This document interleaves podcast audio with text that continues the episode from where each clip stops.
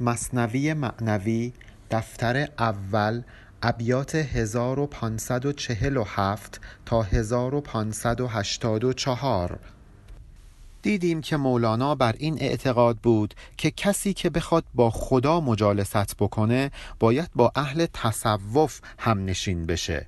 همونطور که فرستاده قیصر با همنشینی با عمر در واقع با خدا مجالست کرد.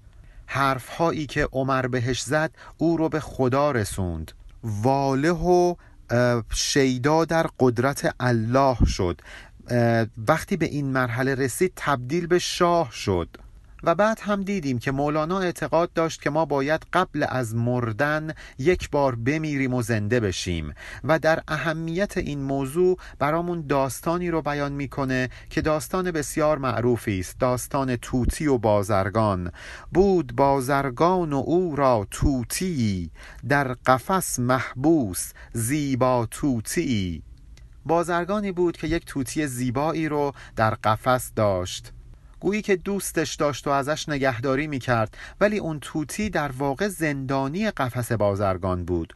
چون که بازرگان سفر را ساز کرد سوی هندوستان شدن آغاز کرد هر غلام و هر کنیزک را جود گفت بهر تو چه آرم؟ گوی زود.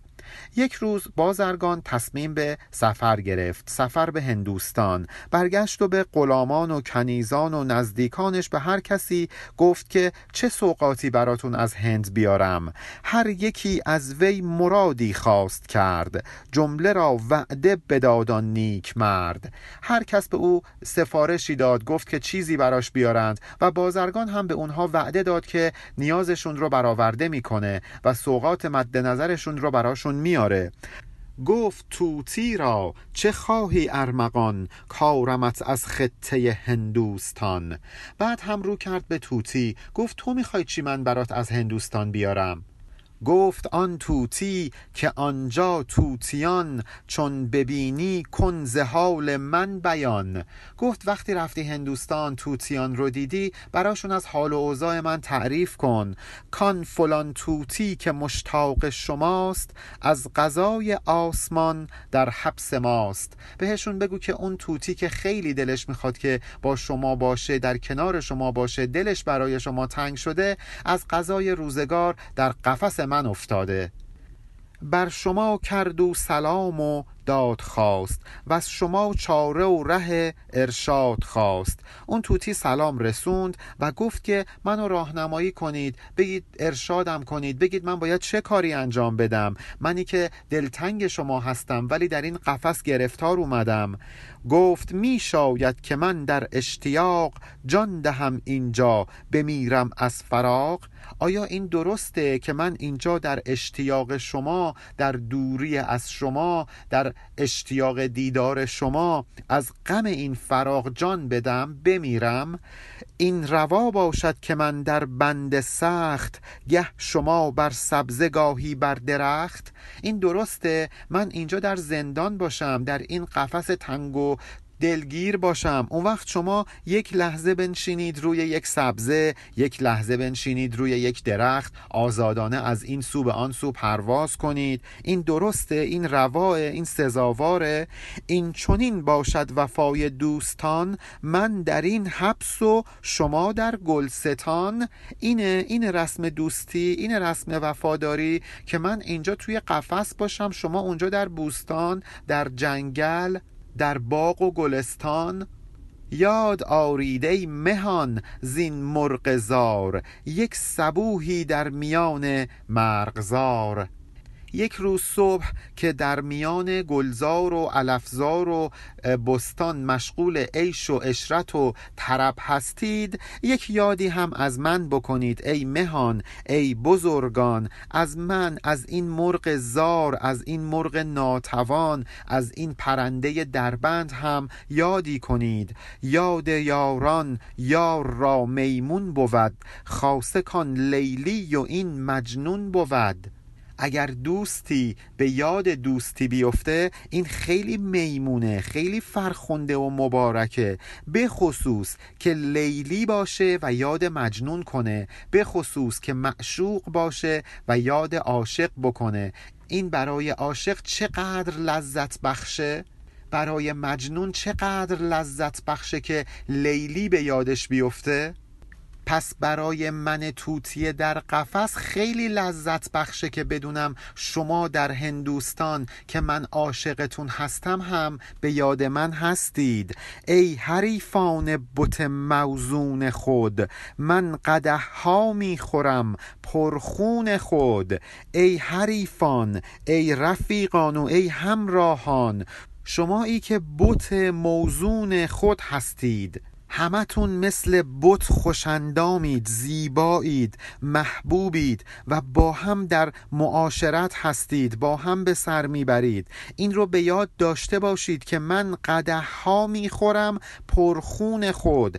اگر من جامی سر میدم این جام شراب نیست جام خون منه. دارم خون دل می‌خورم. ببینید چقدر با سوز و گداز از درد عاشق میگه. چطور مولانا برای ما میگه که یک عاشق در فراغ معشوق چه خون دلی می‌خوره؟ انگار همین جاست که خود مولانا هم به یاد شمس میفته به یاد معشوقش میفته. من احساس می کنم که مولانا داره از زبان این توتی که درباره فراغ از توتیان هندوستان حرف می‌زنه داره حرفهای خودش رو می‌زنه و رنج فراغش از شمس رو میگه. و انگار ما نیهای دور افتاده از نیستان. داریم شرح دوری از نیستان رو برای دیگری تعریف می‌کنیم. داریم شرح درد اشتیاق میدیم. در ادامه میگه یک قده می نوش کن بر یاد من گر همی خواهی که بدهی داد من. اگر می‌خواهید به داد من برسید یک قده هم به یاد من سر بکشید. یک یادی هم از من بکنید در لحظه عیش و اشرتتون یا به یاد این فتاده خاک بیز چون که خوردی جرعه ای بر خاک ریز. یا حداقل وقتی که دارید شراب سر می‌دید به یاد من جرعه ای هم روی خاک بریزید. که البته این جرعه بر خاک ریختن یک رسمی بوده که در قدیم رایج بوده. حتی حافظ هم میگه میگه اگر شراب خوری جرعه فشان بر خاک. از آن گناه که نفعی رسد به غیر چه باک؟ حافظ هم میگه که اگر شراب می‌خوری جرعه بر خاک بریز. و اینجا مولانا هم به این موضوع اشاره می‌کنه. توتی میگه من خاک بیزم. یعنی من افتاده به خاکم. من خاک کوچه ها رو جارو می‌کنم. پس به یاد من جرعه ای بر خاک بریزید تا من هم برخوردار بشم. حداقل از درد این شرابی که شما می نوشید ای عجب آن عهد و آن سوگند کو. وعده های آن لب چون قند کو. چقدر از اون لبهای چون قندتون لبهای شیرین گفتارتون به من وعده دادید؟ کجا هستند اون وعده ها اون عهد و سوگند ها بیوفایی کردید و از من جدا شدید؟ ای شمس بیوفایی کردی و از پیش من رفتی؟ ای توتیان هندوستان بیوفایی کردید و من رو اینجا تنها گذاشتید؟ گر فراغ بنده از بد بندگی است چون تو با بد بد کنی پس فرق چیست؟ اگر من کار بدی کردم که شایسته فراق شدم اگر من وظیفه بندگی رو خوب به جا نیاوردم و بد بندگی کردم تو اگه بخوای با من بد بد رفتاری کنی پس فرق میان من و تو چیست؟ بارلاها اگر ما بدبندگی کردیم در مقابل تو هم بخوای با ما بد کنی و ما رو به سرنوشت بد دچار کنی پس فرق میان من و تو چیست؟ ای بدی که تو کنی در خشم و جنگ با تر از سما و بانگ چنگ. ای کسی که وقتی تو حتی به من بدی هم می‌کنی با من خشم می‌گیری از در جنگ وارد میشی. با این حال باز هم برای من از سما و بانگ چنگ هم با تره. ای جفای تو ز دولت خوبتر و انتقام تو ز جان محبوب تر ای کسی که وقتی جفا می‌کنی از دولت از اقبال و از خوشی های دنیایی برای من بهتره. ای کسی که اگر از من انتقام هم بگیری برای من از جانم محبوب تره بدی از تو به خوبی از دیگران. ای کسی که نار تو این است نورت چون بود. ماتمین تا خود که صورت چون بود. ای کسی که آتش تو آتش قهر تو این چون این خوشاینده پس بگو نورت چیه؟ لطفت چیه؟ اون چه حالی داره؟ قهر و غضبت که چون این خوشاینده مهربونیت پس دیگه چیه؟ اگر ماتمت این باشه اگر وقتی من رو به ماتم مینشونی چون این حال خوشی دارم پس وقتی که به من سور بدی من رو به جشن و زیافت خودت دعوت کنی چه لذتی خواهم برد؟ از حلاوت ها که دارد جور تو و از لطافت کس نیابد قور تو. این جوری که تو می‌کنی چنان حلاوت داره چنان لطافت داره که کسی نمی‌تونه به قور تو دست پیدا بکنه به کنه وجود تو برسه. با دقت بتونه بفهمه که تو ذاتا چگونه ای. آخه مگه میشه یک نفر جورش انقدر با حلاوت و با لطافت باشه؟ نالم و ترسم که او باور کند و از کرم آن جور را کمتر کند. میترسم وقتی از جوری که به من می‌کنه ناله می‌کنم این ناله هام رو باور کنه فکر کنه حقیقی هستند. اون وقت نسبت به من کرم بورزه و جورش رو کمتر بکنه. من اصلا چون این چیزی نمی‌خوام به خاطر اینکه عاشقم بر قهر و بر لطفش به جد. بل عجب من عاشق این هر دو زد. هم قهرش و هم لطفش محبوب منه مطلوب منه. من هم عاشق قهرشم هم عاشق لطفش. واقعا جای تعجب داره که من عاشق هر دوتای اینها هستم در حالی که اینها ضد هم دیگه هستند. من راضیم به مقام رضا رسیدم. اگر به من قهر می‌کنی تا اینکه منو امتحان کنی من کم نمیارم من صبر می‌کنم. چون عاشقت هستم. هرچه از تو برسه برای من نیکوه. من راضیم. وله هر زین خار در بستان شوم همچو بلبل زین سبب نالان شوم. اگر تصور کنی که قهر معشوق برای من مثل یک خارستان هست و من از این خارستان خارج بشم و برم به گلستان لطف معشوق به گلستان وسال برسم به آسایش برسم باز هم ناله می کنم. مثل بلبلی که در گلستان بر سر گل می نشینه و ناله می‌کنه این عجب بلبل که بگشاید دهان تا خورد او خار را با گلستان. شگفتا از من شگفتا از من توتی ای توتیانی که در هند هستید شگفتا از من که مثل بلبلی هستم که در گلستان می نشینم دهان می گشایم و خار و گل رو با هم می خورم یعنی هم جفای دوست رو میپذیرم هم لطف دوست رو. انگار اینجا که توتی این مثال رو زد و خودش رو به بلبل آوازخان در گلستان تشبیه کرد ناگهان متوجه میشه که مثال خوبی نزده. چون بلبل در هنگام بهار می‌خونه وقتی که باغ و گلستان سرسبز و خرمه نه در هنگام پاییز. بلا فاصله مثالش رو عوض می‌کنه. میگه این چه بلبل؟ این نهنگ آتشی است. جمله ناخوشها ز عشق او را خوشی است. من مثل بلبل نیستم من بلاکشم. من یک نهنگی هستم که آتش می‌خورم.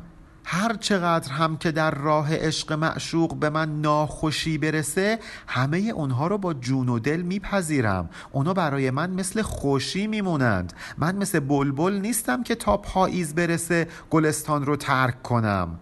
عاشق کل است و خود کل است او. عاشق خیش است و عشق خیش جو. من توتی من بنده من مولانا که انگار مولانا داره از زبان توتی اینها رو به ما میگه عاشق کل جهانم.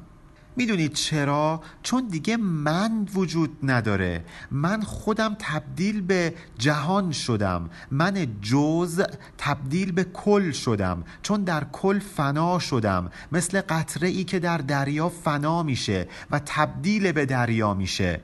پس در واقع وقتی عاشق کل جهان هستم عاشق خودم شدم چون من خودم کل جهانم. ما باید واقعا دنبال این باشیم که عشق خیش جوییم. به دنبال این باشیم که عاشق خودمون بشیم. ولی منظورمون از خود اون من مقرور و پرنخوت نیست بلکه یک من هست که در وجود یک کل محو شده و خودش تبدیل شده به کل. ما اول باید به مقام محو برسیم بعد عاشق خودمون بشیم. اون وقت دیگه هیچ چیز زشتی در این دنیا برای ما وجود نداره. ما همه چیز رو زیبا می‌بینیم. سعدی مگر نمی گفت که عاشقم بر همه عالم که همه عالم از اوست؟ سعدی چیزی به غیر از او نمی‌دید. همه عالم رو او می‌دید. این میشه مقام رضا. ببینید توتی چطور بیتابی می‌کنه تا از قفس خلاص بشه چطور داره درد خودش رو بیان می‌کنه. دقیقا همین حالت وقتی هست که روح ما در قفس جسم ما در اومده. این روح با همه وجودش می‌خواد پرواز کنه. بره به سمت جایی که بهش تعلق داره مثل نی که دلش می‌خواد به نیستان برگرده. این توتی هم دلش می‌خواد به توتیستان برسه. قصه توتی جان زینسان بود. کو کسی کو محرم مرغان بود. داستان توتی جان مثل داستان توتی بازرگان میمونه. توتی بازرگان در قفس توتی جان در قفس تن. هر دوی اونها آرزوی خلاصی دارند آرزوی پرواز دارند. توتی جان ما دوست داره پرواز کنه به سمت مرغان. ولی این توتی وقتی می‌تونه این کار رو انجام بده که محرم مرغان باشه. تا وقتی که ما محرم مرغان عرش الهی نشدیم نمی‌تونیم بریم به سمت اونها. اینکه مولانا تأکید بر مردن قبل از مردن داره یعنی ما خودمون رو محرم مرغان عرش الهی کنیم. یک بار در این دنیا بمیریم و دوباره در این دنیا زنده بشیم تا اینکه از این من پرنخوتمون خلاص بشیم محرم مرغان عرش الهی بشیم و بتونیم در همین دنیا در حالی که زنده هستیم بریم پیش انبیا و اولیای الهی. همین همینجا بتونیم با اونها مجالست و همنشینی و صحبت بکنیم. اما کو کو کسی کو محرم مرغان بود؟ مگه شما به این سادگی می‌تونی چون این کسی رو در این دنیا پیدا کنی؟ اگر چون این کسی رو پیدا کردی می‌دونی چه خصوصیتی داره؟ کو یکی مرغی ضعیفی بیگناه و درون او سلیمان با سپاه.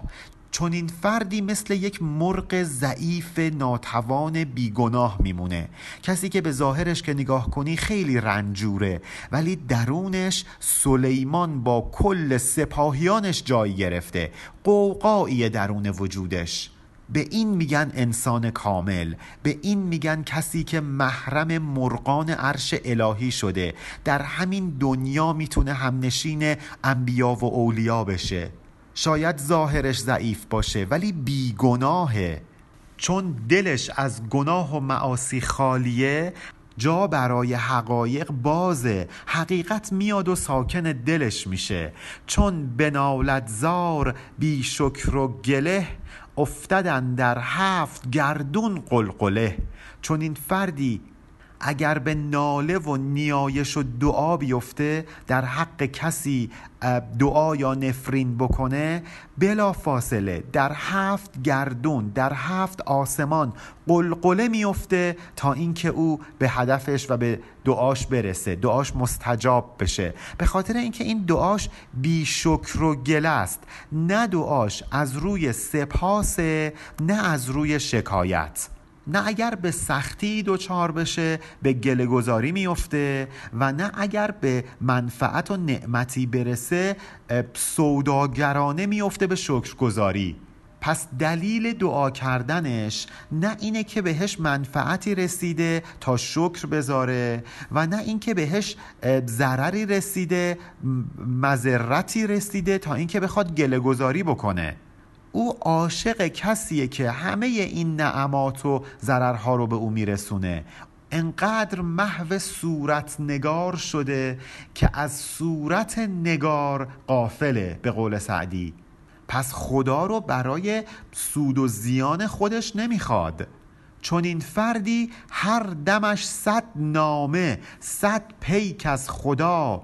یا ربی زو شست لبیک از خدا. چون این فردی اگر یک یارب بگه شست بار خداوند به او لبیک میده خداوند بهش پاسخ میده. چون این فردی همین که یک نفس یک دم بر بیاره از سینه انگار که صد تا نامه صد تا پیک از خدا داره به مردم می‌رسه. حرفش حرف خدا میشه. حرکت بکنه حرکتش خداییه. او اصلا انگار که آینه خدا شده زل الله شده سایه خدا شده. حرکاتش سایه حرکات الهی شده. حالا چون این فردی به خاطر اینکه هرچی باشه یک انسانه و ممکنه که ازش یک زلت و خطا هم سر بزنه حتی این زلت و خطاش هم ارزشمنده. همونطوری که میگه زلت او بهز طاعت نزد حق پیش کفرش جمله ایمانها خلق. خلق یعنی کهنه. مندرس و پاره پوره. اگر این فرد دچار زلت دچار خطا و لغزش بشه از اینکه دیگران برن پیش خدا طاعت به جای بیارند در نزد خدا بهتره. حتی اگر او کافر باشه این کفرش از اون ایمانهای خلق ایمانهای مندرس ایمانهای نخنمای خلق ارزشمندتره. یک مادر رو در نظر بگیرید که حتی اگر فرزند نوزاد خودش یک خرابکاری هم بکنه براش خیلی ارزشمندتر از اینه که یک بچه غریبه یک لبخندی هم بزنه. او بچه خودش رو دوست داره. حتی اگر بچه خودش خرابکاری کنه. مثلا فرض کنید بچهش نشسته و داره ماکارونی ها رو میماله به سر و صورتش. این کار بد در نظر اون مادر خیلی لذت بخشتره تا اینکه یک بچه غریبه یک کار اصلا خوب بکنه. انسانهای عاشق در نزد خدا چنینند. زلتشون از طاعت دیگران برای خداوند شیرین تره هر دمی او را یکی معراج خاص بر سر تاجش نهد صد تاج خاص. لحظه به لحظه اونها دم به دم اونها میرن به معراج. اونها در مقام شهود و مکاشفه هستند. یک سری از اسرار رو دارن مشاهده می‌کنن نظربازی می‌کنند. اگر یک تاج مادی بر سرشون هست خداوند صد تاج خاص صد تاج متعلق به خودش رو روی اون یک تاج براشون می‌گذاره. لحظه به لحظه بر کمالاتشون اضافه می‌کنه. صورتش بر خاک و جان بر لامکان. لامکانی فوق وهم سالکان. این آدم درسته که جسمش روی خاکه. درسته که وقتی سجده می‌کنه صورتش رو می‌گذاره بر زمین و بر خاک. ولی جانش در لامکانه. در عالم غیب سیر می‌کنه. عالمی که فوق وهم سالکانه. حتی نمی‌تونن این سالکان مبتدی این سالکان ظاهری تصورش رو بکنند که چه جاییه. این لامکان لامکانی نی که در فهم آیدت. هر دمی در وی خیالی زایدت. این لامکان جایی نیست که تو بتونی بفهمی. تو بتونی با این عقل مادیت متوجهش بشی. اصلا لامکان مادی نیست که با عقل مادی بشه بفهمیش. اصلا نمیشه. فقط در عالم خیال در عالم غیر مادی شاید بتونی یک تصویر مبهمی ازش به دست بیاری. فکر نکنید این لامکان یک جایی در آسمان هاست. اصلا جایی نیست. لامکانه. بل مکان و لامکان در حکم او همچو در حکم بهشتی چارجو. این چهارجوی بهشتی رو در نظر بگیرید که اصل و شراب و شیر و آب هست. چطور اینها تحت تصرف بهشتیانند؟ دقیقا به همین صورت مکان و لامکان در حکم الهی هستند. خداوند اصلا خودش خالق مکانه. پس چطور ما انتظار داریم که خودش در یک مکانی باشه؟ وقتی مکانی نبوده خداوند بوده. اصلا همین جمله که من میگم وقتی این یعنی خدا رو ما داریم محدود به زمان می‌کنیم. اصلا تصور لامکانی و لازمانی برای ما انسانهای صورتمند کار سختیه. نمی‌تونیم در قالب این کلمات بیانش کنیم بلکه بتونیم یک ذره در عالم خیال تصورش بکنیم. خداوند خالق مکانه. پس این که بگیم او در چه مکانی قرار داره واقعا واقعا ابلهانه است. اولیا که به وسال خداوند می‌رسند و در او محو می‌شوند به همان لامکان می‌روند. انقدر شرح این موضوع سخته که مولانا خودش هم اذعان می‌کنه. میگه شرح این کوته کن و رخ زین بتاب دم مزن والله اعلم به ثواب بس دیگه درباره این صحبت نکن. خداوند به راستی ها و درستی ها از همه ماها اعلمه عالمتره و داناتره. پس این بحث رو اینجا تموم کنیم و برگردیم به ادامه داستان. پایان بیت 1584 علی ارفانیان